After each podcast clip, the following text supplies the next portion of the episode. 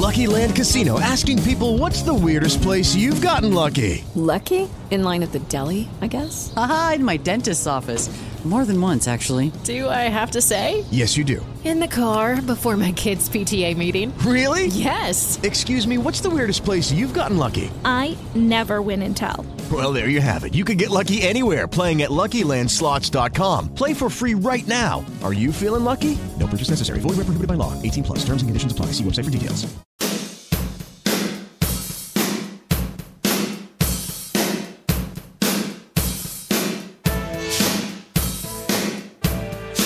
The Rod Arquette here on Utah's Talk Radio 1059 KNRS. Listening, you'll know. Great to be back with you on this Tuesday after we took a little break for the uh, Labor Day weekend.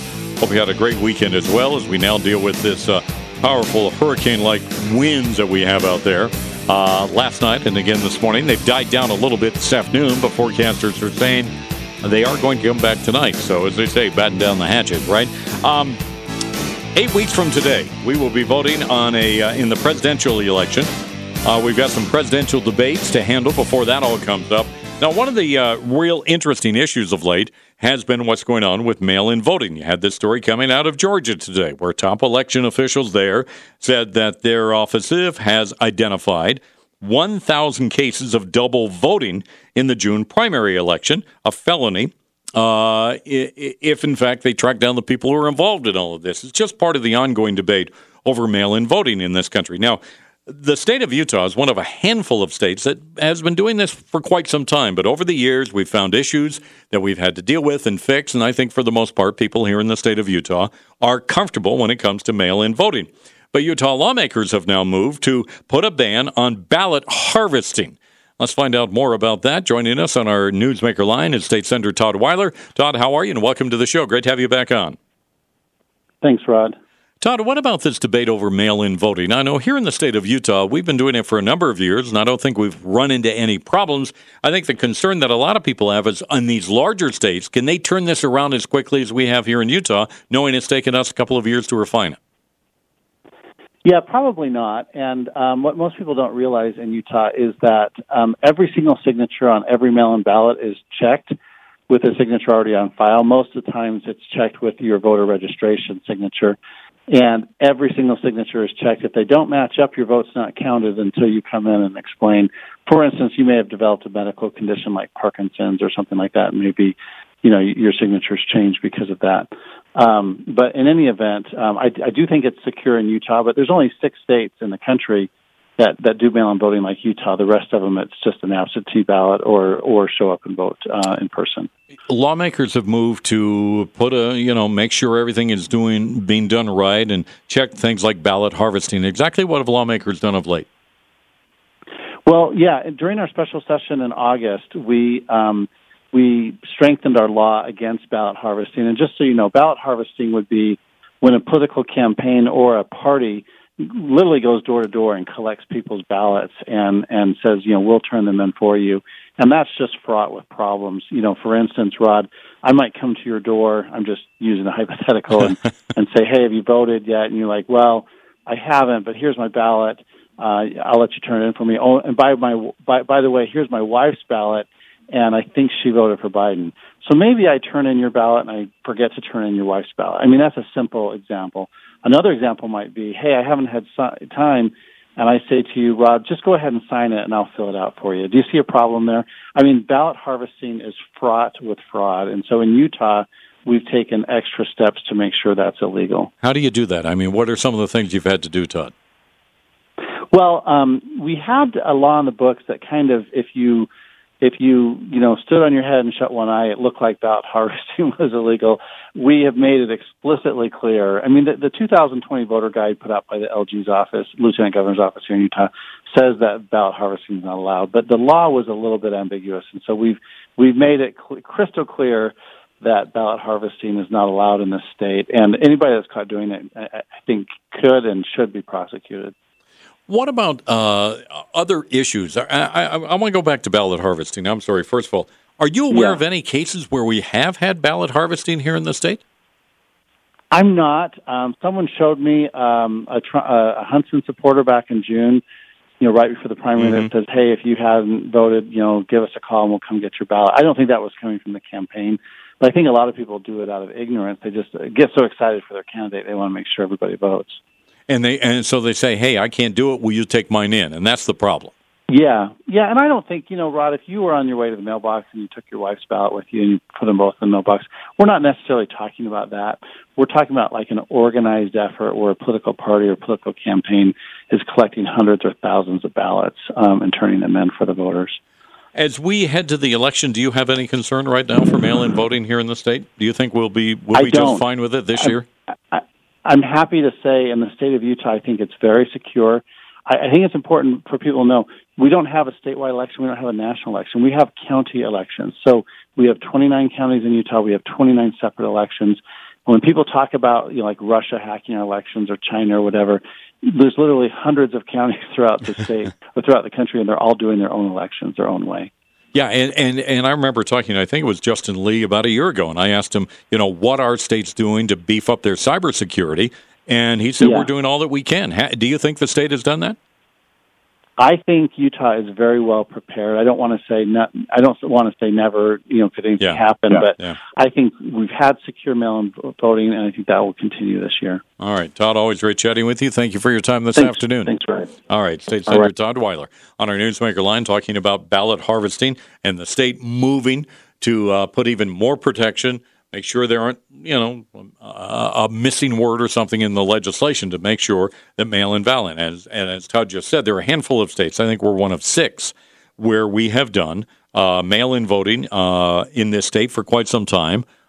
I think I've done it once. I don't know about you. I think I did it once. I got behind on something and uh, I couldn't do it. But for the most part, uh, I like to actually go in and vote in person. As a matter of fact, me just see here. I had a story on that today. I wanted to grab this out of the stack here. Let's see. Yeah, most voters today, as a matter of fact, um, say they are going to cast ballots in person this year. So I think the the interest in the election this year really is at an all time high. You may get as many as anywhere from 150 to 160 million Americans voting this year because the interest is so darn high. I think the president in some states has very legitimate concerns. Case in point, story out of Georgia today where people were voting uh, twice. They found 1,000 ballots where people had voted twice. I know the president recommended you should do this just to make sure your ballot counts. I don't think it was as serious as the mainstream media made it out to be. But there's a lot of interest this year. So I would encourage you, first of all, make sure you're registered to vote. I don't know if the time has passed yet. I think you're okay to do so still. And then vote. And I would strongly encourage you to go vote in person. I love to vote in person, always have, uh, except for a couple of times where I filled out a ballot and dropped it in person. But I like voting in person, and hopefully you will as well. It looks like most Americans will be casting their ballots in person this year, and I think that is very, very important. All right, more to come on this Tuesday afternoon edition of the Rod Arquette Show, right here on Utah's Talk Radio 1059 KNRS. Listen, and you'll know. Paid non attorney spoke. Hello, it is Ryan, and I was on a flight the other day playing one of my favorite social spin slot games on chumbacasino.com. I looked over the person sitting next to me, and you know what they were doing? They were also playing Chumba Casino. Coincidence? I think not. Everybody's loving having fun with it. Chumba Casino is home to hundreds of casino style games that you can play for free anytime, anywhere, even at 30,000 feet. So sign up now at chumbacasino.com to claim your free welcome bonus. That's chumbacasino.com and live the Chumba life. No purchase necessary. Group. Void prohibited by law. See terms and conditions. 18 plus. Put me on a highway, the interstate, a dirt road to any place. Long as I'm long gone, chasing down some blue skies in my old truck. Tune the world out, turn the radio up, sing along to my freedom song. The Rod Arquette Show on Talk Radio 1059 KNRS. All right, welcome back. The Arquette Show with you on this uh, Tuesday, already to the 8th day of September, eight weeks away from the election, believe it or not. Uh, boy, I've been watching some of the videos that people are tweeting out or on some postings, Facebook postings, of many of these humongous trees that are coming down as a result of that uh, windstorm we had overnight. There was one, I can't remember where it was, but a car, an SUV, bar- barely escaped a tree falling on it as it was driving down a uh, neighborhood street. I don't know if it's here in Salt Lake or where it was, but uh, boy, folks, be careful. as public safety officials are advising us, if you do not have to go out tonight, do not go out. Let them uh, work. Let the power crews get the lines back up as best they can, even though the wind is coming back tonight, and you will be a lot safer. Well, speaking of public safety, the uh, controversy over Pat Bagley's cartoon in the uh, Salt Lake Tribune is not letting up. As a matter of fact, the uh, head of public safety here in the state of Utah, Jess Anderson, has joined a number of various law enforcement agencies in writing a letter to the Salt Lake Tribune condemning the Pat Bagley cartoon. The uh, cartoon, of course, if you aren't aware of it, basically the punchline was that the uh, KKK and groups like the KKK have infiltrated police departments around the country. And a lot of law enforcement officials took a lot of offense to that, including Jess Anderson, who's joining us on our Newsmaker line right now. He's the Commissioner of Public Safety. Jess, great to have you back on the show. Um, law enforcement puts up with a lot of crap every day.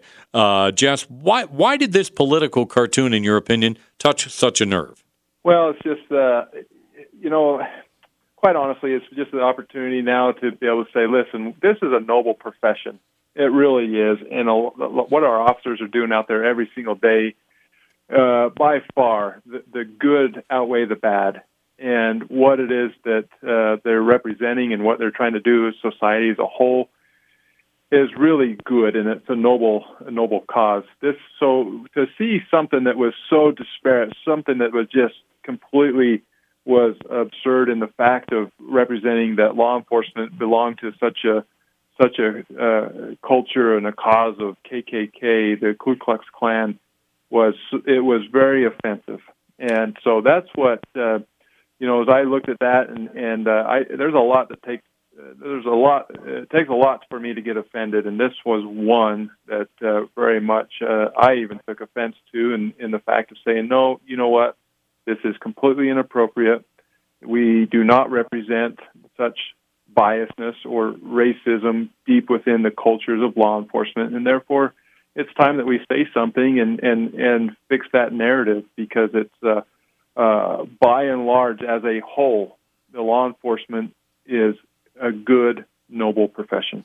Just from a, a law enforcement perspective, um, you know the you know occasionally we will hear or see or read about a law enforcement officer who has done something really good, really amazing. And we've had examples of that over the years here in Utah. But when law enforcement does something bad, of course, it gets a lot more publicity. Do police officers expect that to happen? They probably wish it wouldn't, but do they expect that to happen? Uh, you know, it's that's the one thing about a about a police officer, at least that I've found, is these are men and women who every day get up put on their uniform, uh, t- take upon them those that oath, remind themselves of what it is that they've sworn to do to protect, to be able to to help people, to serve in a manner in a way that really just is not to get recognition. And so you're right. You know, we have so many stories of the actions, the good actions of what officers have done of helping people in dire need, or even just sometimes just just regular need. Um, but from uh, paying for for rooms to mm-hmm, stay for the mm-hmm. night, paying for new tires to put on a car, to paying for vehicle fixing vehicles to get people from point A to point B. Those are the things that never they they never are, or rarely are heard about or seen. And so, uh, and that's the way the officers really want it. They don't want the attention. They don't draw that do it for the to draw attention to themselves. And so, for one now uh, bad action that is uh, much uh, fewer and far between than the good actions, but then for that bad action to really be the spotlight and, and try to cast judgment upon the actions of all law enforcement, yeah, it, it's wearing on uh, on the police officer. It's wearing on the profession, and so they're saying, "Listen, we do so much good out there that is never recognized. How come you focus on the one bad action?" And and and and we say that in the fact, though, we understand. Mm-hmm. Uh, nobody wants the bad actions, and nobody wants that kind of criticism or ridicule based upon on the facts of uh, one one bad officer. And so mm-hmm. uh, we try to do a, a good job of policing our own, of being able to hold those accountable that are within the agencies to be able to say, listen, that's not appropriate, and, and uh, nor are we going to uh, nor are we going to put up with it in so, this letter. Yeah, um, yeah. I'm sorry. Go ahead.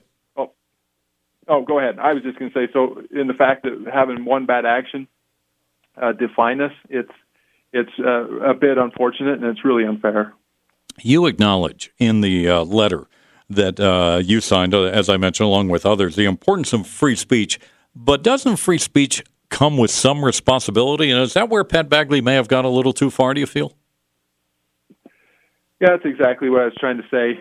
Uh, listen, you know, and especially coming from a from a platform of media, right? We're in a, such a volatile state of of the nation and uh, as well as our state of of having a, a, really this this opportunity to bring the community together, to build each other up, to to unify uh, sides on this, and yet um, really what was the characterization of this entire uh, political or otherwise cartoon was really a wedge, driving a wedge between the entire system, both criminal justice system and the social justice system. And so that does not help. And so you're you are correct. There is listen, we protect as a police, we've been protecting free speech rights since uh, really forever, but in this last go round, May 30th, uh, in which we as the police have been the ones that have there uh, people are complaining about and yelling and screaming at. But guess what? We have to sit there and take it, and we we protect their rights just as much as anybody else's rights. Um, and so we understand protecting freedom of speech. But however, really, what I'm saying in that letter is also as we join together with the other those that, that co-signed it with me, is the fact is is if you're in a in a uh, uh, state of a platform of being able to say uh, and have a have a voice out there, uh, and if it is in the media, why not work together and why not help bridge a gap and and bridge this divide rather than continue to drive a wedge between it and and make it. A final question for you, Jess. The uh, Tribune, of course, editorialized on Sunday about this, and they did admit, I think they said, uh, we at the Tribune regret the inference. I think they're referring that, you know, the KKK is a part of the police and that we'll take responsibility for it. Is that enough? Well, you know, it, and I missed that, and so I, I appreciate you bringing it up. Uh, you know, it's the fact that they have recognized it. I've seen though that too that they've they've defended their position and saying, hey, it's just mischaracterized and you're not understanding the true intentions. Um, and listen, I didn't I didn't call for an apology. I knew that there would be no apology or otherwise apology needed. But the fact is is that they are very uh, solid and they have made it known where they stand on the issue and, and being defensive about it.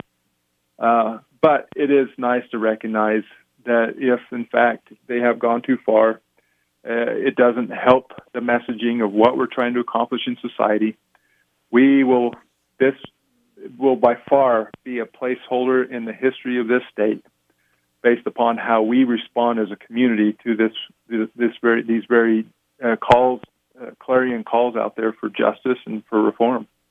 And if we don't stand together and if we don't unite together and, and be able to have great discussions and dialogue um, then then we're going to be in trouble but that's what we're doing as an, as the police. That's what we're doing as Department of Public Safety. We've got the chiefs, the sheriffs, we've got uh, prosecutors, we've got courts, we've got everybody sitting around the table now with advocacy groups, with legislators, with with uh, policymakers of, of all sorts, and um, we're having these creative and very effective dialogue and discussions. On our Newsmaker line, that is uh, Jess Anderson. He is the uh, Commissioner of Public Safety here in the state of Utah with his reaction to the very controversial political cartoon in the Salt Lake Tribune last week by Pat Bagley. All right, more coming up on the Rod Arquette Show in Utah's Talk Radio 1059 KNRS. Listen and you'll know. Let's get news update again. Here's Abby. Thanks.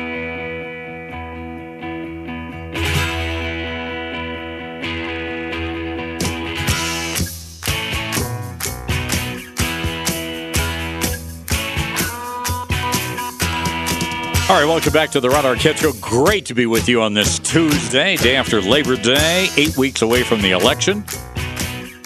Going to be interesting, isn't it? A lot to get to. Um, you know, we're all t- in the five o'clock hour. Um, Kirk Herbstreit, who I think a lot of you know. If you don't, he's a college football analyst on ESPN. They had a show over the weekend talking about the the rallies, the demonstrations, the role college football and really college athletes can play if they're trying to bring about some change here in America in dealing with the issue of racism. But he made a very interesting comment. I'm going to let you hear that comment coming up in the five o'clock hour, and then uh, and then talk about it because I think he made a very interesting point.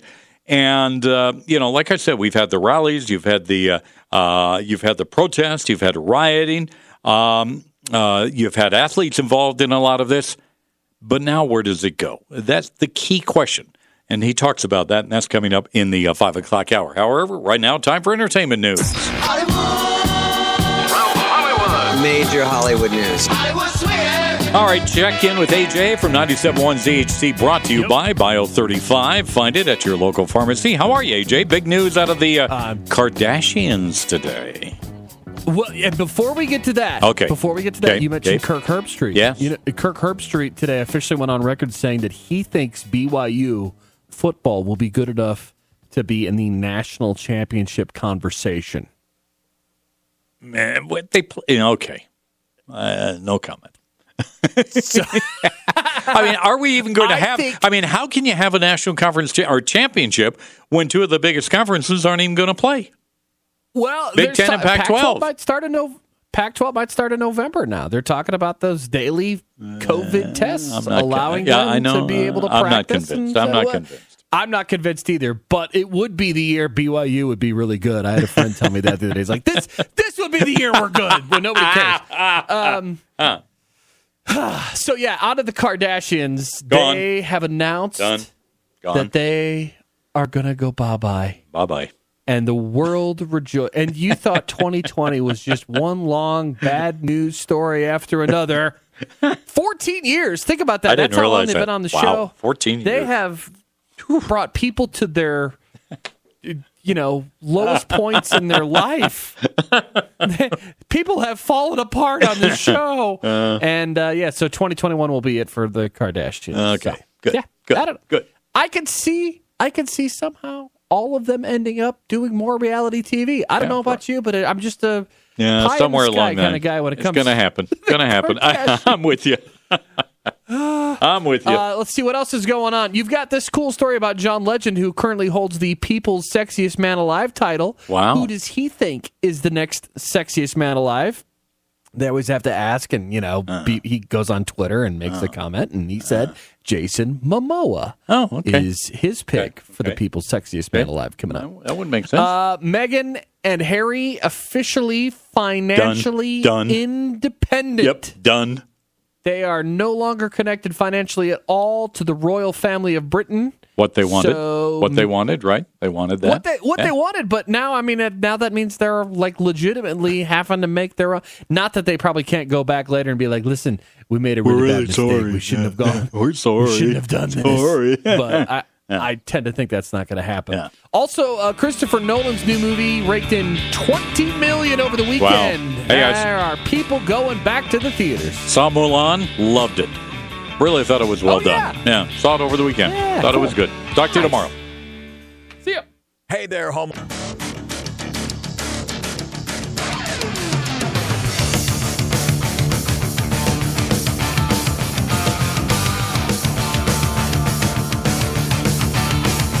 Now, that's just a uh, another example of uh, believing in women's intuition. You know, Abby just had that newscast or that uh, story in her newscast a moment ago about this uh, young couple, and uh, the man's wife woke up at about well, at four o'clock this morning? I think the story said, and uh, told her husband, "I kind of got a bad feeling about things going on right now with all this wind blowing." And um, I think we need to, you know, their bedroom is upstairs, two story home, obviously. And I think we need to uh, move downstairs to uh, make sure we're A OK. And they did. And lo and behold, that wind started blowing. And I guess this humongous tree, which I guess Abby said dwarfed the house, uh, came down right in the bedroom where they were sleeping. So I've, I, you know, I've always, my, my wife, I think women generally have just this, you can call it women's intuition, you can call it whatever you want to call it. but I think sometimes they just get these feelings, and guys, sometimes you need to pay attention to them. And I think this man and his wife are glad they listened to what she had to say today and are okay because of these uh, wild, wild windstorms that are expected to uh, return tonight. How are you, everybody? Welcome back. Hour number two of the Rod Arquette Show with you on this uh, Tuesday after the Labor Day weekend. Great to be back with you this afternoon. Still, we've got a lot to come two weeks away from the election. We're going to be talking about that in the coming hour. We'll talk about Sweden. Has anybody heard anything of Sweden lately as a result of COVID 19? They did a very limited lockdown. Remember? The world was all over Sweden. How dare you do this? You've got to do what we're doing. And Sweden said, no, we're going to take a different approach. We're going to focus on a few things and deal with it. Well, guess what? The death rate in Sweden has dropped like you wouldn't believe from COVID 19. And we'll talk about that a little bit later on. We'll talk about an amendment that will be on the ballot eight weeks from today that you probably know nothing about, but you should. And we'll explain why. It deals with water. That's all we'll say, and we'll explain that coming up in the six o'clock hour as well. All right. I saw this over the weekend. College football got underway. Uh, what was I? I think there was a game Thursday or Friday night. BYU got a chance to play last night. Just beat the you know what out of uh, out of Navy. Uh, I think they have a bye and then they're at home or they play Army here in a couple of weeks. Uh, the U, uh, Weber State, Utah State won't be playing any football this year as far as we know it. Uh, but other conferences, the Pac 12 and the Big Ten, are done, so they say. But the uh, Big 12, the SEC, the ACC, and a number of other conferences are going to be playing this year. Uh, over the weekend, ESPN decided to talk about what's going on in America today and the role college athletes uh, can play in uh, in talking about racism, talking about social injustice, and talking about change. Um, I want to play for you this uh, soundbite with Kirk Herbstreit. I think I've got it up on the screen in there, Ray, if you'll take a look at it. Kirk Herbstreit, who is one of the college football analysts, former quarterback, I think, at Ohio State and I like him. I think he, he, he's an interesting guy. He does pretty good analysis, and I, and I think in many ways he's been spot on talking about what's going on in college sports today. They spent some time talking about the role college athletes play today. Said, you know, they've held rallies, they've marched. Uh, in some cases, they didn't go to practice as a protest, just like the NBA and NHL and Major League Baseball did. No telling what the NFL will do. It kicks off on Thursday. But Kirk then asked a very important question. Now that that is all over, you know, and people have had their statement, what's next? Listen to what he had to say. I was talking to David Shaw, the head coach at Stanford, uh, who, who, really, he and I had a great talk. I love listening to, to his wisdom and his thoughts. And he shared a, a, a quote uh, to me and reminded me from Benjamin Franklin. He said, Justice will be served, justice will not be served until those who are unaffected are as outraged as those who are. And I think that that's what I mean when I think I, our, the, the, black community is hurting. If you've listened and, and the, the word empathy and compassion over these last four months, how do you listen to these stories and not feel pain? And, and not, not want to help? You know what I mean? It's like, wearing a hoodie and uh, putting your putting your, your hands at 10 and 2 oh god i better look out because I'm, I'm, I'm wearing nike gear. Like what? What are we talking about and so you can't relate to that if you're white but you can listen and you can uh, try to help. All right Herbstreit became very emotional on that uh, and he, he said something interesting. I think the Benjamin Franklin quote was very good. Those who are unaffected. Hello, it is Ryan, and I was on a flight the other day playing one of my favorite social spin slot games on chumbacasino.com. I looked over the person sitting next to me, and you know what they were doing? They were also playing Chumba Casino. Coincidence? I think not. Everybody's loving having fun with it. Chumba Casino is home to hundreds of casino style games that you can play for free anytime, anywhere even at 30,000 feet. So sign up now at ChumbaCasino.com to claim your free welcome bonus. That's ChumbaCasino.com and live the Chumba life. No purchase necessary. VGW. Void were prohibited by law. See terms and conditions. 18 plus. Uh, if they don't feel the outrage, nothing is going to change. Now think of this. We have had, what, nearly three consecutive months now of nearly daily episodes of violence, vandalism, and harassment in American streets. And still, in my opinion, I don't think the left has any idea how to talk about solving the issue in this country. And I don't know if they want to right now. They may say they do, but I'm not sure if they want to. Now, you know, he mentioned, you know, change will only happen. And this was the quote from Benjamin Franklin if the unaffected are outraged. Uh, and I think he's talking about a lot of white Americans, if you want to be honest. Benjamin Franklin didn't have that in mind, but you could interpret it to be that way. And until white America is outraged by what many of the black people in America are seeing today, I don't know if there's going to be significant change coming. Okay? Uh, let me, uh, and, and, and I want to open up the phones and get your reaction to what Herbstreit had to say and what I think uh, needs to take place in this country today. I think the unaffected were outraged by what happened to George Floyd on Memorial Day in Minneapolis. I think we were all outraged. We looked at that and said, What on earth is that police officer doing to that man? Now, a lot more details have come out since then. As a matter of fact, there's a story out there now that in its training of police officers there in Minneapolis, officers are told to put a knee on the neck. Okay? That's another part of the story. But I think there was a collective outrage in this country the day that happened and a day after that happened. And we all said, something is wrong here. We need to change it. We need to look at what's going on and see if, in fact, we need to bring about change. It was, what, a day or two later where the rioting started, where the looting started, where the burning of buildings started, where the attacks on police started. And I think that's when a lot of people said, wait a minute, you know, you want us to fix all this, but you have got to stop this. And I don't think it has stopped. So, my question is to you tonight as we think more and more about this, and we talk about this tonight. You know, how do people who are unaffected by what black Americans see today, you know, the, the talk that uh, black American parents have with their children, their boys, their sons, saying if you're out at night and a police officer stops you, make sure you're respectful, you know, put your hands at 10 and 2 on the steering, steering wheel so they can see it.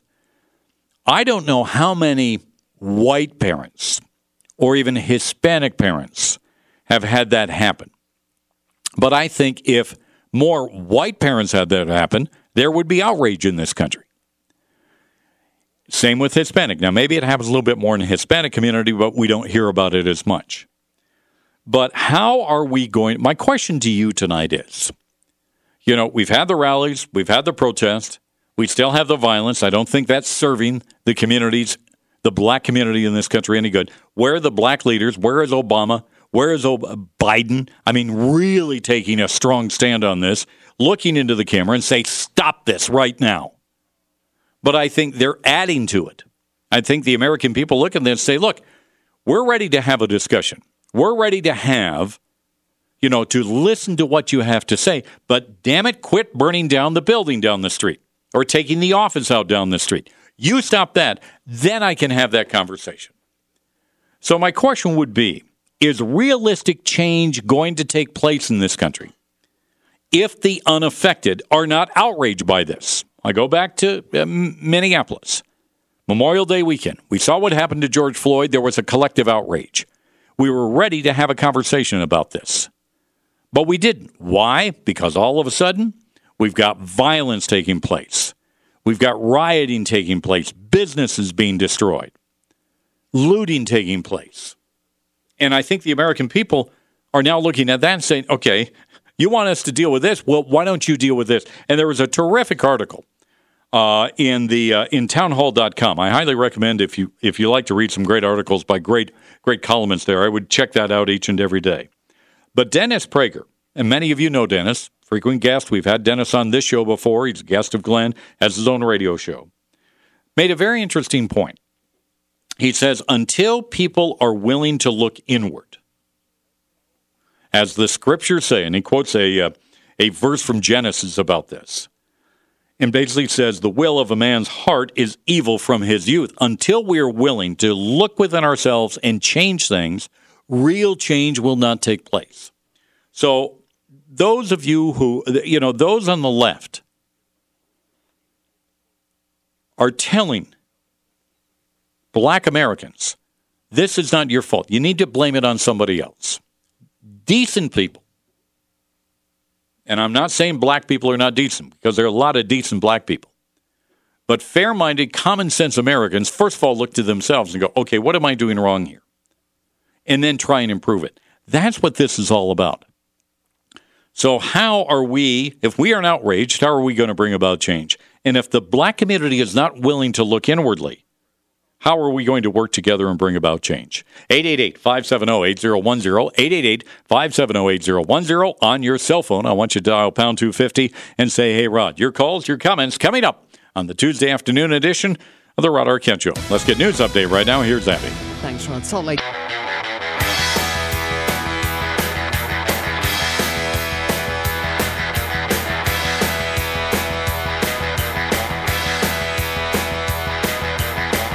All right, welcome back to the uh, Rod Arquette Show. Lines are open to you now. 888-570-8010, 888-570-8010, and on your cell phone, dial pound 250 and say, hey, Rod.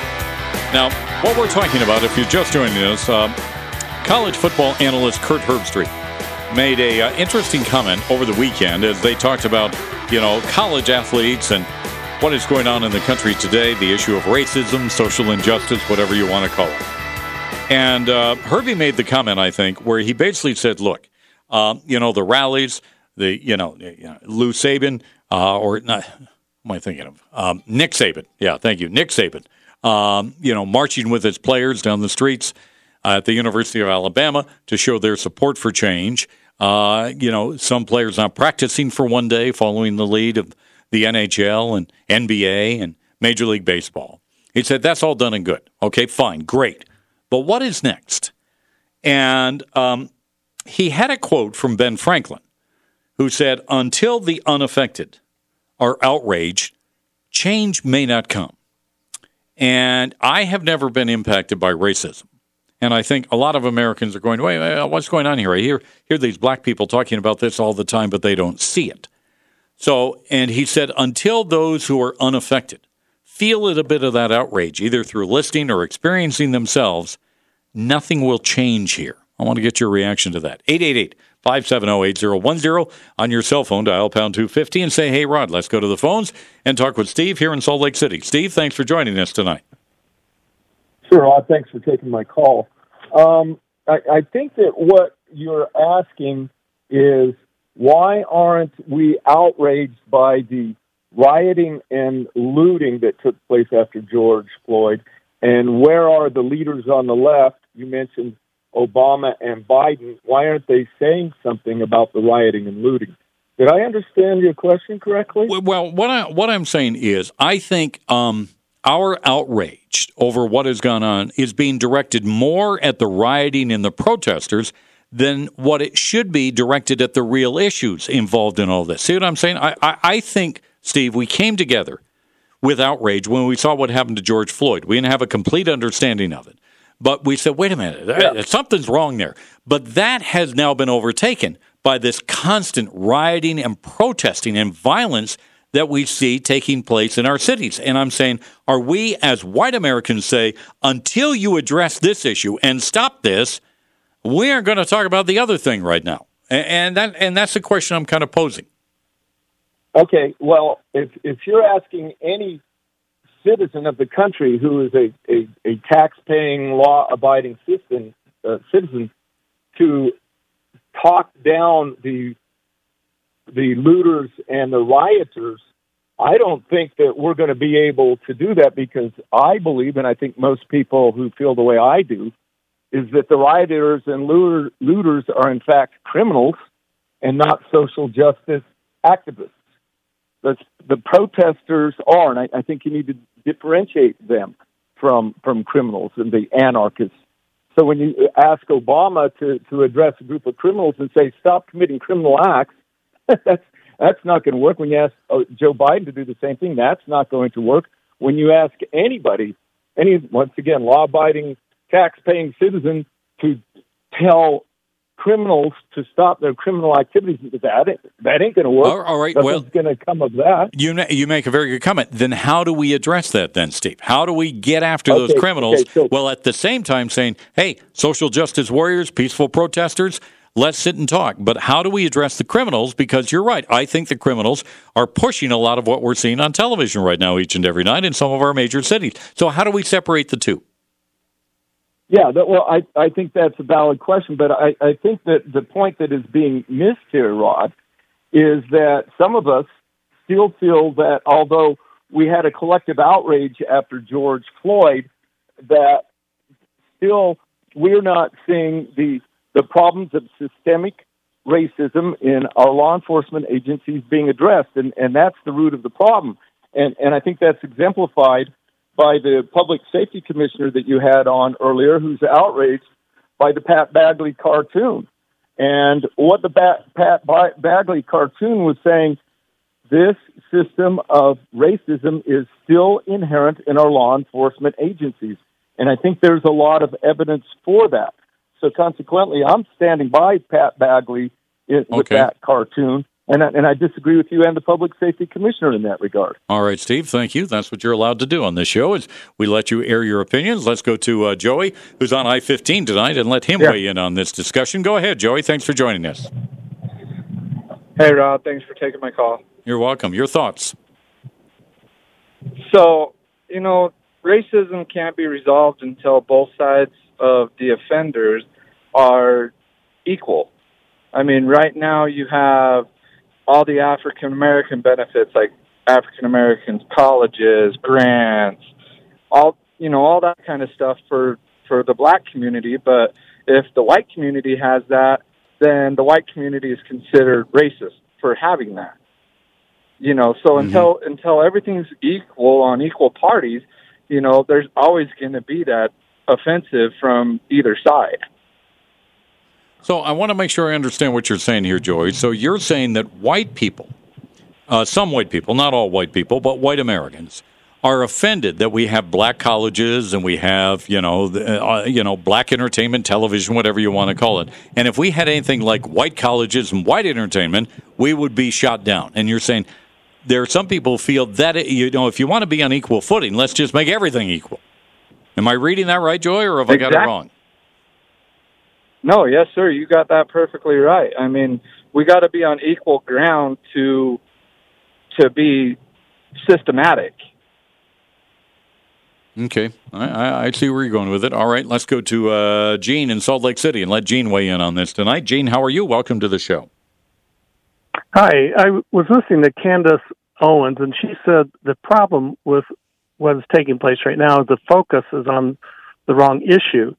And she's made the point that the focus needs to be on providing mental illness services for uh, those that need them and housing and drug addiction, address drug addiction, and address uh, single parent homes and those kind of things, rather than uh, the whole channel be on the focus being on uh, Police.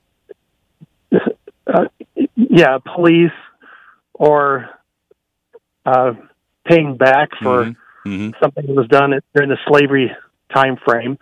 And so she feels it's a distraction from the issues that really need to be addressed to help uh, the black people. Yeah. Well, you ma- you make a good point, Gene. I th- I think a lot of people are, uh, and I've said this on the show before, and uh, a lot of people feel okay. We can have a discussion here about police reform, but that's not the answer. That won't solve everything. We also need to have a discussion, as Gene brought up, about the housing crisis for Black Americans, the education crisis for Black Americans, the black crime, you know, uh, uh, black on black crime in that community. And if you want to, you know, I think what we're looking for is let's have a balanced discussion on all of this. And if we have to treat police reform, let's do it. Uh, and let's bring up some of the issues that are brought up. but also let's have discussions on the other issues that Gene raised and I just raised. All right, more of your calls and comments coming up. 888-570-8010, 888-570-8010 on your cell phone dial pound 250 and say, hey, Rod, we'll get to more of your calls coming up on the Rod Arquette Show. From un-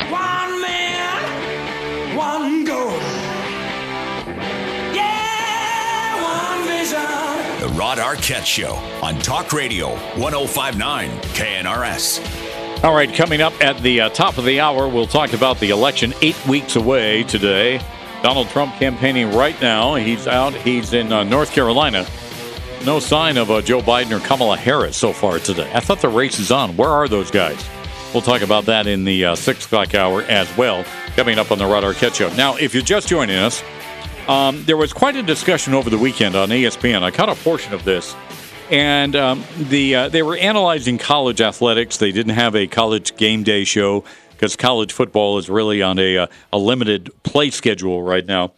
But Kirk Herbstreit, who is one of the college analysts, who I think I, I like him, I think he's pretty good at what he does, um, made this comment. He was talking about athletes, college athletes right now, and the rallies they've held, the protests they've held. But he raised a very, very interesting question. He says, okay, what's next? Where do we take it to that next level? Here is Kirk Herbstreit in his comment. Ray, if you would have this, his comment that he made on college game day over the weekend. Here's Herbstreit. And we'll get to that bite here in just a second with Kirk Herbstreit. But basically, here it is now. Here's Kirk Herbstreit and his comment on ESPN this weekend. I was talking to David Shaw, the head coach at Stanford, uh, who, who really, he and I had a great talk. I love listening to, to his wisdom and his thoughts. And he shared a, a, quote uh, to me and reminded me from Benjamin Franklin. He said, Justice will be served, justice will not be served until those who are unaffected are as outraged as those who are. And I think that that's what I mean when I think our, the, the black community is hurting. If you've listened and, and the, the word empathy and compassion over these last four months, how do you listen to these stories and not feel pain and, and not, not want to help? You know what I mean? It's like wearing a hoodie and uh, putting your putting your, your hands at ten and two. Oh God, I better look out because I'm, I'm I'm wearing Nike gear. Like what? What are we talking about? And so you can't relate to that if you're white, but you can listen and you can uh, try to help. Is listening enough? And if we're trying to help, what kind of help needs to take place? 888-570-8010 on your cell phone dial pound 250 and say hey Rod back to the phones we go Ron has been waiting very patiently on I-15 tonight Ron thanks for joining us what are your thoughts on this Ron Hey, Rod. Yeah, I appreciate you taking my call. You know, my I think my thoughts are similar to the last caller in that I I agree with a lot of things that uh, that that sportscaster said. Um, and I'm I being white, I I can't really relate to it either. But I believe we need to be careful because in jumping to conclusions real quickly, I think instead of helping the problem, we could actually exacerbate the problem, which I think is kind of what we're doing when we start defunding the police. You know, you talk to some of these inner city people that are seeing what's happening with the explosion in crime in their neighborhoods, and they're begging for the police to come back. yeah yeah Um, so, so when we listen to these exceptional situations like George Floyd, I, I like the statement that the exception proves the rule. I think that's an exception. I think, by and large, the police do an incredible job um, protect keeping us safe. And if we let the opportunities, opportunists like the Al Sharptons of the world, blow these exceptional situations way out of proportion, then, like I said, I think we can end up um, doing more damage than good. Boy, I, I think you're spot on, Ron. That's why we need to be able to have a discussion here, but make sure the pendulum doesn't swing too far in the direction that none of us want it to go in. Let's go to Mike and Sandy, hear what Mike has to say. Hi, Mike. Hello, Rod. Thank you for taking my call. You're welcome. My my situation is, is I feel we were born we were all born free. The slaves were were freed, and then now they're free. But what happens is they have not released the fact that they're not free. They still think they're under. I mean, that they're they're Lucky Land Casino asking people what's the weirdest place you've gotten lucky? Lucky? In line at the deli, I guess? Aha, in my dentist's office. More than once, actually. Do I have to say? Yes, you do. In the car before my kids' PTA meeting. Really? Yes. Excuse me, what's the weirdest place you've gotten lucky? I never win and tell. Well, there you have it. You can get lucky anywhere playing at LuckyLandSlots.com. Play for free right now. Are you feeling lucky? No purchase necessary. Void where prohibited by law. 18 plus. Terms and conditions apply. See website for details. hurting apparently. But the problem of it is, is they they can they can break through. Okay, and and get. I mean, look at the doctor who's the brain surgeon. Look at uh, the President Obama. Look at. I mean, they, they can get there if they if they choose to, but I I feel like they they come back under the situation of. I'm I'm black, so I should have special. Uh, you know, I- I'm being. Uh, what do you call Yeah. it? Well, well, let me, let me ask you this, Mike. Where you're thinking about that, who is telling them that they aren't free? Is it the politicians, those on the left, the Democratic Party? The the law. The law says they're free. Yeah, but who is Okay. telling who is telling them that they aren't free yet? I don't them, themselves. Oh, okay. You know, they're they're they're getting this feeling that, that I, and I don't know why. But the problem of it is, is we as whites, or we as or whatever we are, okay, we all run into situations, especially when you run into a police. The first thing you need to understand is respect. Yeah, You get what you give. Yeah, that's true. All right, Mike. Thank you. Let's go to Mapleton and hear what Clyde has to say on this tonight. Clyde, how are you? Thanks for waiting for us. Uh, doing fine, Rob. Sure, I've enjoyed the show. Thank you. Thank you. What are your Uh, thoughts on this, what a little different slant. Well, I'm from Louisiana, and uh, I grew up around blacks, but I never associated with them until I started flying crop dusters. And I was always in areas where there were a lot of blacks, and uh, I noticed that what I call government subsidized slavery. As soon as the cotton went in, the kids would get out of school, and they would never ever have an education. So, as I was in that situation, I got to know a lot of those blacks and got to be good friends with them.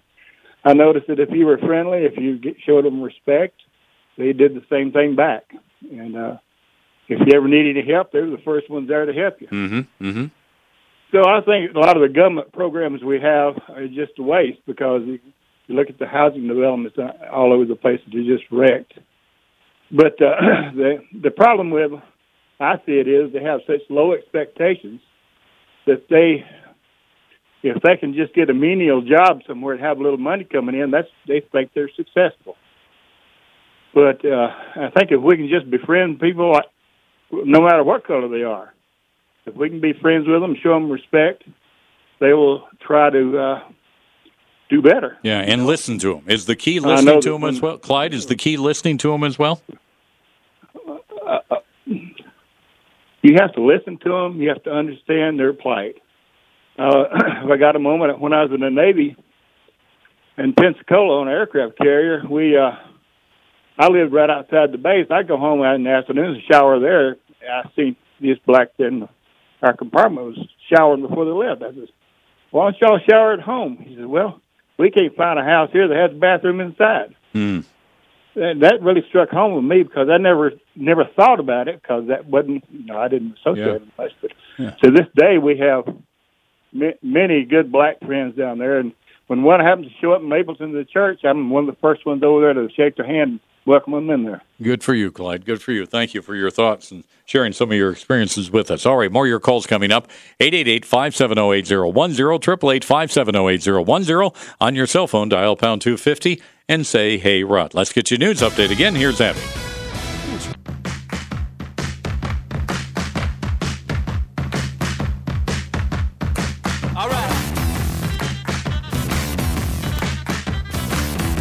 All right, welcome back to the Rod Arquette Show on this Tuesday. We'll talk about the election with Ned Ryan. He uh, wrote a uh, great article in American Greatness today about the game is on for 2020. We'll talk about the election coming up, but I want to go back to the phones. Final few minutes of this segment. Darlene is in Morgan and has been waiting patiently for a chance to get on the show tonight and talk about this whole idea of. um those who are unaffected, until they are outraged by what we're seeing in this country, nothing may change. Darlene, thanks for joining us. What are your thoughts? Well, thank you for having me. Well, my my opinion, it it really doesn't affect me, so I I you know maybe my opinion doesn't count, but an outsider looking in at all the all the things that are going on and all the disrespect for people's property, for the policemen, for themselves and and their fellow uh, protesters, we have lost respect, and the respect if we don't have it for one another we will never heal.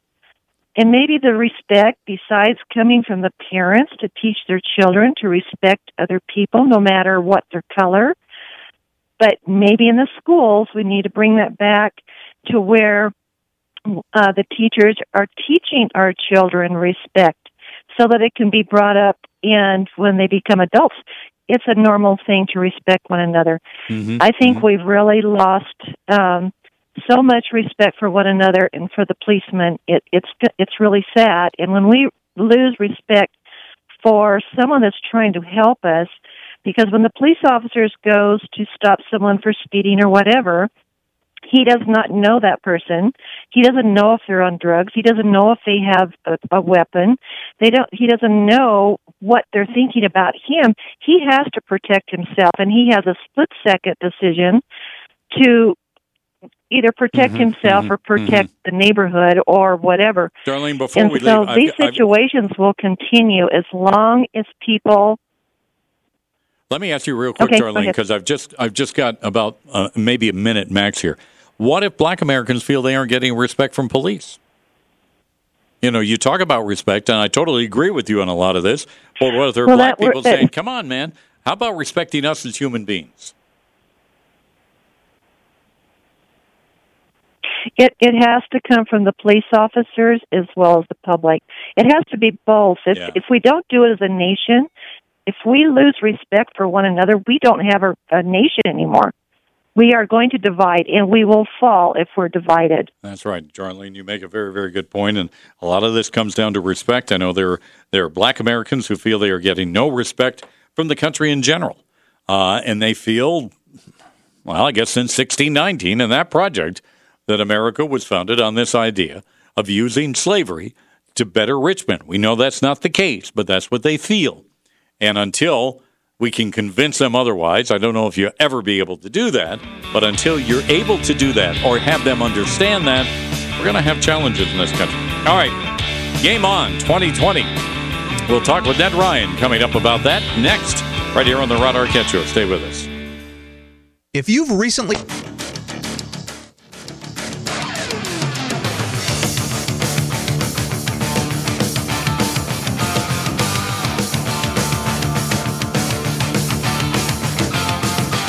We're live, we're local, and of course, we're everywhere with you on the iHeartRadio app. How are you, everybody? Welcome back to the Rod Arquette Show, hour number three on this Tuesday, the 8th day of September. Another great, I don't want to say great, another powerful, I should say, windstorm apparently for a lot of people tonight.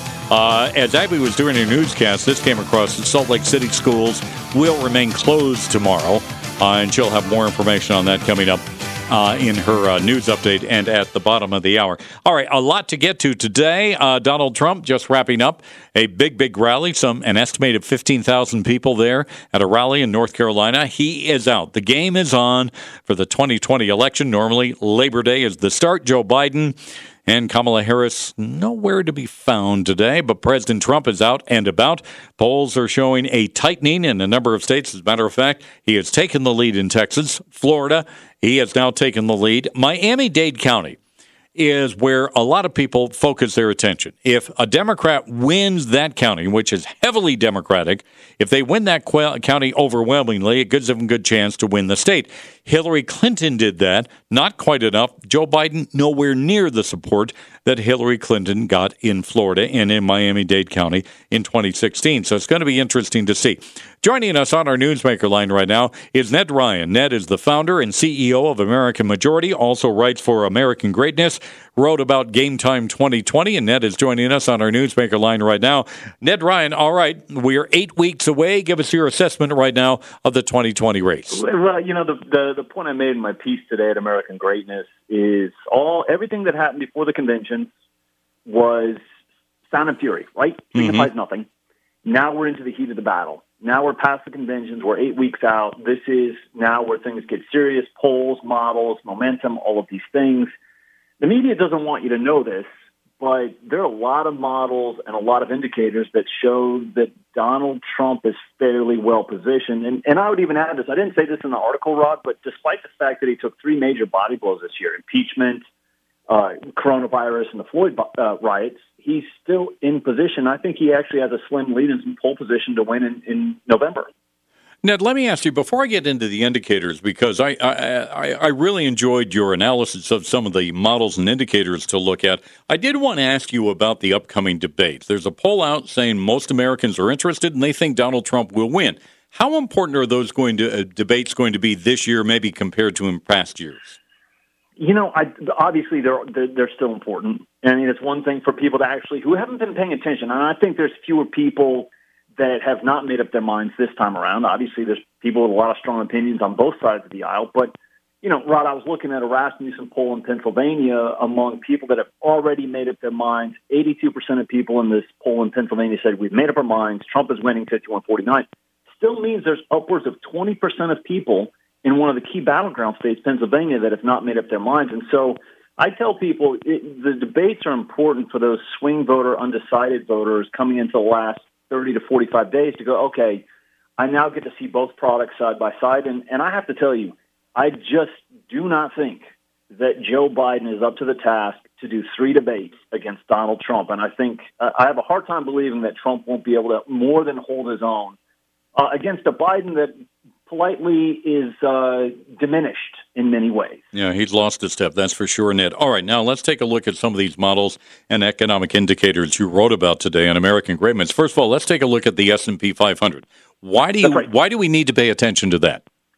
Well, it's it's shown over the last nine presidential elections since 1984 has predicted nine out of nine. It's been a perfect record that over the last three months, and for us it'd be starting in August 3rd to November 3rd, if the S&P 500 goes up in those that three month period coming into the elections, the incumbent party wins and keeps the White House.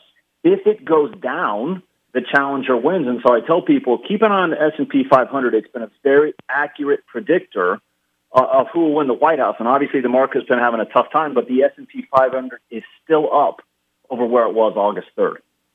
Now, you also talk about the uh, political scientist there at Stony Brook, uh, Helmut Norpoth. Why is he so right. important? Why should we look at him? Well, he's predicted 25 of the last 27 presidential elections, and what he does, and he puts the marker down typically in the spring. So he put his marker down in March of this year after the primary season, and his models are based off primary strength. How do the how did the, how did how did Donald Trump perform in the primaries? How did Joe Biden perform in the primaries? And his models show a very definitive electoral college win for Donald Trump. And he's been right 25 of the last 27 times. And what about uh, trend uh, macrolytics? Why are they so important, and why should we look at them? They have predicted every presidential election correctly since 1952. Oh, not I mean, bad. Good record. these are some of the things that this is why I wanted to write this piece, Rod, where you look at some of these things that have been very accurate over the course of not just a few election cycles, but literally decades. Trend macrolytics has been correct since 1952. And I made the point where trend macrolytics has been wrong is in the margin of victory. But they have always predicted the winner correctly. And right now, they have Trump winning by a very definitive margin. So it's, it's an interesting model to look at, and they've been right since 1952. You have the mainstream media who is in the pocket of the Democratic Party or vice versa. I'm not sure which, Ned. And they're going to continue to pound away at these national polls, the national polls, the national polls. That's right. You know, uh, do Americans realize it's not the national polls, but it's the individual state polls that matter? Yeah, no, you're right, Rod. I mean, these are it has to be a battleground poll. of not registered voters, but likely voters, and it has to be weighted correctly. And, and I made that point in this piece as well. If you look at, I, I look at Trafalgar and Rasmussen as two of the polls that I trust, and Trafalgar has Trump up by two in Michigan right now. Uh, I mentioned the Rasmussen poll earlier about Pennsylvania. It's, it's a dead heat overall, but among voters that have already made up their minds, Trump's winning by two. So you start to look at some of these polls, and I would encourage people, national polls to me, especially those of registered voters, are barely even worth looking at. Look at the polls of likely voters in battleground states, and shockingly to the media, Trump is doing very well, if not in the lead already. In your opinion, uh, Ned, as voters get ready to hit the polls uh, here two months from now, what's the one issue that is most important to them? Is it COVID 19? Is it the economy? What is the one issue that they're going to carry into the voting booth with them? Well, it, it, that's a really good question, because I think it almost depends sometimes on some of the states. I think in the upper Rust Belt, you know, it's economy, jobs. Trump was obviously talking about economic self-sufficiency, bringing manufacturing jobs back from China. And I think the thing that's been really interesting, the workers, the working class Rust Belt uh, voters realize that Trump is still fighting for them. So I think that's going to be a big issue. I just saw a poll today, though. If, if coronavirus is a big issue, guess who the public trusts more than the media on the issue? It's Trump. Wow. And so I, I want to say it's the economy. It's always the economy, stupid. It's people's the pocketbook issues. And where were we before all of this took place? It was a roaring, cranking economy. And so I give I give Trump the nod on that, and I think it's still going to be a very important issue to the voters. As you look ahead, I'm thinking of an amusement park ride that always tells you to keep your arms and legs inside at all times and make sure your seatbelt Oh. is buckled. Is that what we're looking at for the next two months, Ned? I, I, I have told people, I've told people at the White House, I've told people on the campaign, you better prepare. I mean, I think that Atlantic article that came out that was just based on anonymous sources, total Mhm, hit job mhm. based on lies. That times a hundred at a minimum over the next sixty days. Strap it on, people. I think we're going to see a wild ride as as the left, which I mean the media, the Democrats, everybody else. They're starting to realize, dear God, Donald Trump could win. I think you're going to see some crazy tricks. And I even told people at the White House, do not be surprised if they pull out deep fake videos and audio of Trump saying horrible things that are indeed fake, but they'll run with them for a little bit just to muddy the waters.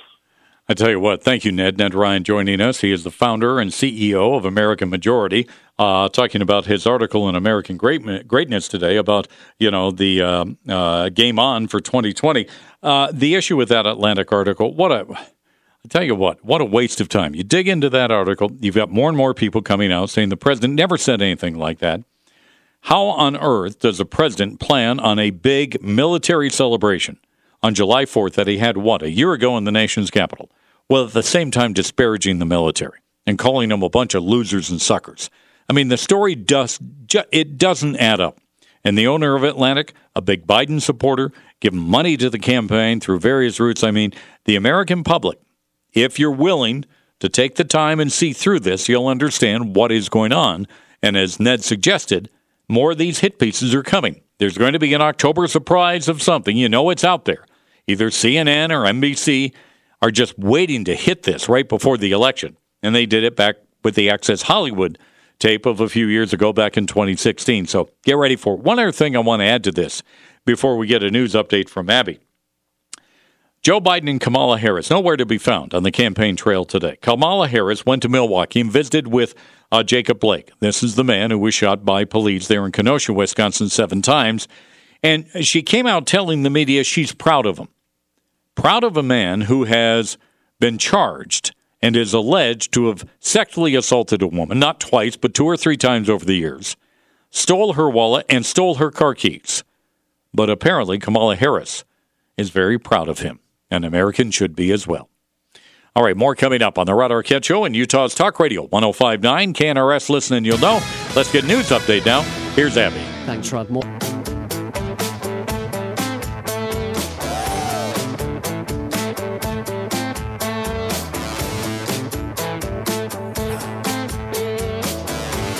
All right, welcome back to the Rod Arquette Show here on Utah's Talk Radio 1059 KNRS. Listen and you'll know. Great to be with you on this uh, Tuesday. You believe it? We are two two months away from the election. By the way, the uh, first presidential debate, which will be moderated by Chris Wallace from Fox News, will be coming up on Tuesday, the 29th of this month, and we'll have live coverage for you right here on Utah's Talk Radio 1059 KNRS. Listen, and you'll know. All right, let's talk a little bit about uh, COVID 19. You know, from uh, day one, the media has been sowing the panic, basically, by comparing the coronavirus to the Spanish flu pandemic of 1918, where an estimated, when an estimated 675,000 Americans died, the equivalent of over 2.2 million in today's population. Moreover, the median age of those who died back then was 28, which meant that the uh, cumulative years of life lost were enormous. Well, now we've got some new numbers coming in. Apparently, there's been some number crunching going on. And uh, let's hope, as they say, that Florida is nearly done mining their death certificates because the median age of deaths in Florida as a result of coronavirus, the median age is 93 years old. Uh, I mean, that is. Lucky Land Casino asking people what's the weirdest place you've gotten lucky? Lucky? In line at the deli, I guess? Aha, in my dentist's office. More than once, actually. Do I have to say? Yes, you do. In the car before my kids' PTA meeting. Really? Yes. Excuse me, what's the weirdest place you've gotten lucky? I never win and tell. Well, there you have it. You can get lucky anywhere playing at LuckyLandSlots.com. Play for free right now. Are you feeling lucky? No purchase necessary. Void where prohibited by law. 18 plus. Terms and conditions apply. See website for details. Pretty amazing. And, you know, loss of life, nobody wants to uh, talk about or laugh at or make fun of. But I think it is an interesting comparison that we need to be able to make. This is why the lockdowns need to be so focused on the elderly and people who work with the elderly and not the rest of us. And that's where one of the mistakes that were made. Now, let's talk about Sweden. For months, Sweden was the punching bag of the world's media and its politicians. People were simply saying, look, media, you know, Sweden is going about it wrong. You got to lock down. Sweden said, no, we aren't going to do that. And uh, we have seen some amazing numbers coming out of Sweden. Well, joining us on our Newsmaker line right now is John Miltimore. He is managing editor of FEE.org. He's been looking into this. John, thanks for joining us tonight. What's the latest from Sweden, John? Yeah, I think when you look back at those predictions, uh, you know, Sweden was was under a lot of heat. They didn't lock down like all the other nations, um, and they received a lot of criticism for it. They they struggled early on with the virus. It, it got into some elder care homes. Um, and, you know, but Sweden always maintained from the beginning that they were taking a long term approach. Um, and as things developed, you know, Sweden has, you know, outperformed the predictions by a lot. I think when you look at, you know, spe- specific predictions said by not locking down, Sweden would have 100,000 deaths or close to it. Um, and to date, they've had about, you know, 56, 5,700. Um, and they're outperforming a lot of their European neighbors, neighbors like Belgium, the UK, Spain, um, and I think they have shown that you know lockdowns don't do what a lot of people you know have been saying they do. Mm-hmm. How are they doing as of today? I mean, can you go to a restaurant? Is life, for the most part, back to normal in Sweden today, John?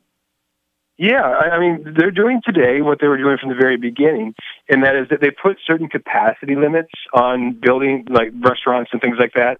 They didn't want groups larger than 50, but they didn't close schools. Um, and, and schools are still, uh, you know, in place now. And it's interesting. Not one child has died in Sweden. Um, and, and that's something you know we look at here. Like the United States has had, you know, tragically some children have died. Um, but those, you know, some of those we know that they weren't even children in schools. Um, but their policy of, you know, they took a lot of heat for that, for having schools open. But I think they've shown that you know, this is a, a, a virus that the, the motive for this virus is not children. For whatever reason, children um, are very resistant to this. Um, and I think, you know, if you talk to the experts in Sweden, they say that the one thing they're more confident about than anything is that they made the right choice on uh, not, not by leaving their their schools open. And to your question, if you look today, Sweden's cases are are are very low, and their their deaths have, have really slowed to a crawl. Unlike a lot of other places um, in Europe and in the U.S., where, where cases and deaths are still relatively high. John, um, we are going to be, I think, for years debating the lockdown and lessons we learned from the lockdowns, not only in the U.S., but around the country. How will Sweden play into this discussion, do you think, John? I think it was really important to have you know a nation like Sweden. You know, we know that some U.S. states kind of took a similar path where they avoided the, the strict lockdowns, but we we kind of want um, you know for lack of a better term, a, term, a control group where we can say we can compare nations that took strict lockdowns and nations that didn't. Um, and I think the one thing we're learning above you know everything else is the the correlation between lockdowns and COVID nineteen deaths is very weak, and to the extent that there's a, a correlation at all, it's a negative, which means um, when you actually look at the data, nations that have had the strictest lockdowns have actually seen greater spread of the virus. So I think you know Sweden's going to be very important. You know, in years ahead when we when we look at this, we look at how uh, the collective reaction to this virus, um, and, and try to look at future pandemics and how we respond. Mm-hmm. John, um, uh, knowing the numbers coming from Sweden, um, have we learned maybe because of Sweden or with the help of Sweden? That COVID 19 is not as deadly as we first thought? Is that fair to say? I mean, we've lost, what, a, nearly 190,000 people in this country today, but have we learned it is not as deadly as we first thought? Yeah, I mean, when you look, um, especially early on, we didn't know how deadly you know COVID nineteen was going to be. Um, we feared the worst, and you know there was some projections that showed you know the U.S. would have you know in a best case scenario two or three million deaths. Um, and as this has, has went on, we've seen that this virus, for most people, this is not going to be a particularly dangerous virus. For a very small percentage of the population, however, basically for those you know 75 years old and, and older, um, and especially if you have you know comorbidities or, or other preconditions, it's a very deadly virus. And, and I think that's sort of the approach a lot of uh, people are scientists are coming to, to realize today is that, that the approach is to really focus on protecting those at-risk populations but fortunately for, for most people, most you know healthy people and people you know under that 75 year old range, um, they don't have nearly as much to fear from this virus. On our newsmaker line, that's John Miltimore. He's managing editor of FEE.org, talking about Sweden's low death rate, and they it it it, it, it I find it interesting that uh, the media and politicians around the world were condemning Sweden. Uh, they didn't have the numbers. We had a surge. They were condemning it a second time. Now you're hearing absolutely nothing about it. Pretty interesting, isn't it? All right, more to come on the Rod Arquette Show and Utah's Talk Radio 1059. KNRS listening, you'll know. Let me take a minute right now and talk to you about try day trading. Now, I know a lot of you are working from home now, and you may find yourself with a little extra time than you would normally have if you're driving to and from work and you're thinking, what can I do? How can I value, bring more value to my time? Have you thought about try day trading? You know, where things are opening, uh, back up folks all over Utah, of course, have realized that their situation, their financial situation especially, can change. That's why I want to recommend you consider taking a look at day trading with Try Day Trading. You know, with Try Day Trading, you make money regardless of really what the markets are doing. The market was down big time again today. You don't have to worry about that. And when you trade, you're using their money. That's right. Try Day Trading is so confident in their program and in their training that you make trades using their money and keep up to 80% of the profits. Now, if you're the slightest bit interested, why not take a look at their online tutorial? Try Day Trading is offering a 30 day trial for just $10. Fantastic opportunity to see what it feels like to be in control of your financial future. Visit trydaytrading.com. Try it out for 30 days for only $10. Check it out again. That's trydaytrading.com. Discover how easy it is to make money from home with trydaytrading.com. Oh, it's doing great. Give me back my freedom. Give me back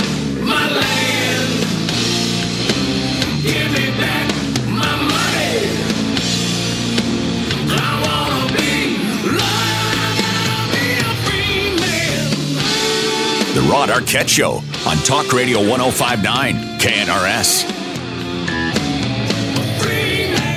All right, welcome back. Final half hour of the Rod Arquette Show with you on this uh, Tuesday. I think it is fair to say that over the years, wars have been fought over this. People have lost their lives, especially out west, where water is maybe one of the one issue uh, that can inflame people's passions. I mean, don't mess with our water. Water is so valuable, especially to an arid state like the state of Utah. Well, that's why I wanted to bring on my next guest and talk about water, a constitutional amendment, actually, is going to be on the ballot two weeks or eight weeks from today, and it all has to deal with water and how it affects your home. That's why I wanted to bring on our next guest. Chris Stavros, he is uh, Salt Lake County Chief Deputy Assessor, talking about this constitutional amendment that we'll all be voting on on Tuesday, uh, Tuesday, November 3rd. And Chris is on our Newsmaker line right now. Chris, how are you? And welcome to the show. Thanks for joining us, Chris. And I thought we had it there, and I don't. Let's see if I've got him. Chris, have I got you there? All right, Chris. There you are, Chris. I've got you there. How are you, Chris? I'm doing great. Thanks for having me on. All right. Thanks for joining us, Chris. Uh, Talk about this constitutional amendment and really what it's all about, Chris. Okay. Um, the, the way I understand this issue is we have more than 50 cities across the state of Utah that are providing water to other municipalities outside their boundaries using surplus water co- contracts. And the problem with that is um, surplus water contracts by nature are based on surplus water. So if the providing city decides that they want to use that water for other purposes or other reasons, they can terminate the water to um, the receiving residents with as little as a 30 day notice. So the problem, as as I see it, is we have a lot of properties out there that have temporary water rather than a permanent water source, which of course can have a dramatic impact on the market value of the property. Mm-hmm. But Chris, haven't we gotten along without a constitutional amendment in the past? Why do we need it now? The reason we need this amendment to pass is the implications and the ramifications that it will have on the citizens of throughout the state are really scary if it doesn't pass. For example, you know, homes without water, a water source, can be de- condemned by the health department. Um, these residents will have an almost impossible time, very difficult time at the very least, obtaining mortgages on these properties, refinancing, insuring the properties. So it's in everybody's best interest to solve this problem and and get a law in place because the bottom line is these these contracts can be terminated within a 30 day period um, and we need a law in place to protect the residents throughout the state. All right, now, I, an- yeah, oh, go, sorry, ahead. go Go, ahead. go ahead, I Chris. was I, to say interrupted you. this issue's existed for decades, and you know um, there's really no need to panic now because we do have a solution in place. The legislature has this constitutional amendment. It'll be Amendment D on the ballot on November 3rd, and I think I just it's really important to emphasize that, that this problem can be solved on the ballot by voting yes on Amendment D. All right, if if they don't vote for the amendment, but we still have the law, is that law basically toothless, Chris? If they don't pass the law, No, if they've passed the law, but if we don't pass it as a constitutional amendment, is that law basically toothless? Absolutely, because my understanding is House Bill 31 that was um, initiated and drafted by uh, Representative Kim Coleman in 2019, and then also um, Representative Stratton um, played a big part of this. Uh, basically, HB 31 that solves the problem cannot take effect without the passing of this constitutional amendment. HJR 3, House Joint Resolution 3. It's Amendment D, again on the ballot, just so everybody knows. How many people could be affected by this if we don't pass it, Chris? Uh, uh, people in almost every community around the state? Yes, and you know, just to give a, an example, there's over 150,000 residents in Salt Lake County that are receiving their water from Salt Lake City, um, and they live outside of the boundaries of Salt Lake City through these surplus water contracts. So, and it, I want to emphasize really clearly here that this is a statewide issue, and it affects uh, residents throughout the state of Utah.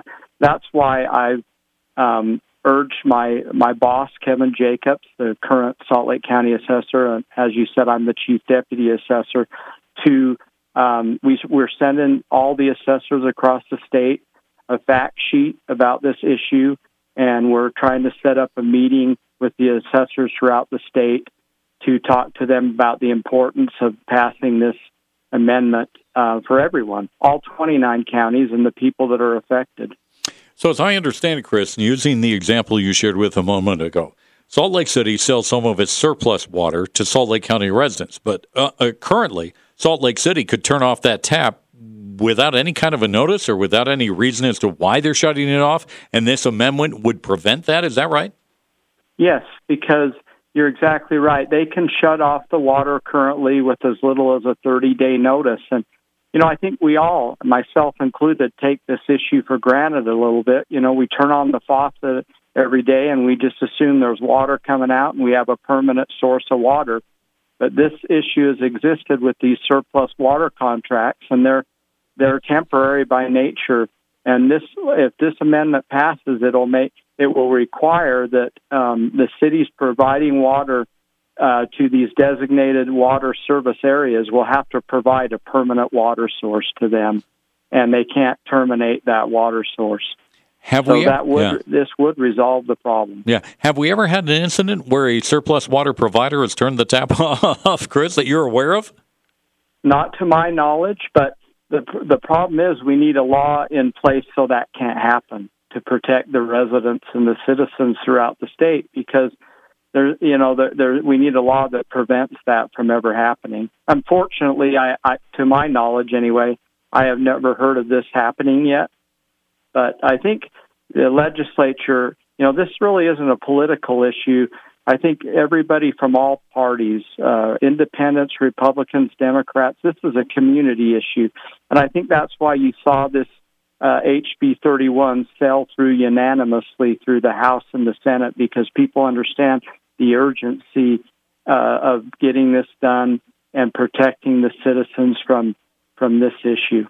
You know, Chris, a lot of times when people go to vote, they see issues like this on the ballot and really don't know a lot about them. They vote either yes or no. A lot of times people will vote no just because I guess it makes them feel better. How do you get the word out uh, to people, Chris, that maybe using state lawmakers, maybe using the county assessors to get word out to people, you need to pass this. It is that important. And what's the downside if they don't pass it, Chris? Well, absolutely. I couldn't agree with you more. We need to get the word out. And I want to commend uh, associations and community organizations like ACT, the Association of Community Community Councils Together, and other organizations that are doing a great job. Number one, they identified this issue as a significant issue that affects a lot of people throughout the state, and they're doing everything they can to get the word out. Um, I'm working very hard to get the word out to the other assessors and to educate the public about the importance of this passing this issue. And if it doesn't, if it doesn't pass, uh, you know, I, I'm going to say, you know, my our statutory responsibility as the in the assessor's office or as the assessor and chief deputy assessor is to value every property at market value as of January 1st of the given year and if there's significant issues like this in place that affect value, you know, we work hard to be aware of these and to know about the issues involved.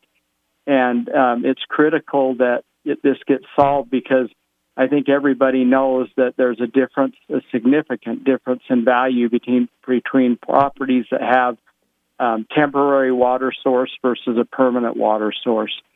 So if it doesn't pass, I mean, uh, it's it's going to be up to the legislature to to go back and really really figure mm-hmm. out a way to get this done because ultimately it's in the best interest of the citizens. Like I said, this isn't a political issue. This is a community issue. This is important to everybody out there that and you know one way to know whether you're affected by this or not is if you look at your water bill look at who you're paying to. For example, I'll yeah, give an yeah. example. In Mill, if you live in Mill Creek, and you're paying to Salt Lake City, that's an example of this situation. And and this could have an adverse effect on everyone that's in that situation. Basically, you know, if you're receiving your water from another jurisdiction, um, you could be definitely be subject to the adverse effects of this issue. Chris, final question for you. I know there are a lot of people who may be hearing this saying, I really want to understand this before I vote. Have you got a website set up? What would you recommend? Where should people go to get more information on this, Chris? Um, if they contact uh, ACT, the uh, Association for Community Council Together, they have a fact sheet. If uh, we can uh, distribute the fact sheet out to people, um, we're, we're trying very hard to get that information. Like I said, these associations, this is a really good example, Rod, of grassroots issue politics at its best. These organizations like ACT are working hard to get the message out. And so if people want, they can go to uh, contact ACT organization. They can contact, I mean, we'll give them information. I think that the, you know, there's articles Mm-hmm. out in the newspaper about this now, as you know, in the Deseret News today. KSL's posted this article that I'm involved in. So the issue's getting out there. We just need to keep it out there, keep people aware, and really emphasize, I can't say it more, emphasize the importance of passing Amendment D and voting yes on Amendment D uh, in November. And Oh. this issue can be resolved for everyone. All right, Chris. Great advice. Amendment D. We'll get word out as much as we can. Chris, thank you for joining us tonight. Thank you, Rod. I appreciate the opportunity. All right, on our Newsmaker line, that's Chris Stavros. He is Salt Lake County Chief Deputy Assessor, talking about the importance of approving Amendment D. It will be on the ballot in November. Important for you to pass it if you want water coming to your home. All right, more coming up on the Rod Arquette Show and Utah's Talk Radio 1059 KNRS. Listen and you'll know. Let's get news update now. Here's Abby. Thanks, Rod. With the Lucky Land slots, you can get lucky just about anywhere. This is your captain speaking. Uh, we've got clear runway and the weather's fine, but we're just going to circle up here a while and uh, get lucky. No, no, nothing like that. It's just these cash prizes add up quick. So I suggest you sit back, keep your tray table upright, and start getting lucky. Play for free at LuckyLandSlots.com. Are you feeling lucky? No purchase necessary. Void where prohibited by law. 18 plus terms and conditions apply. See website for details.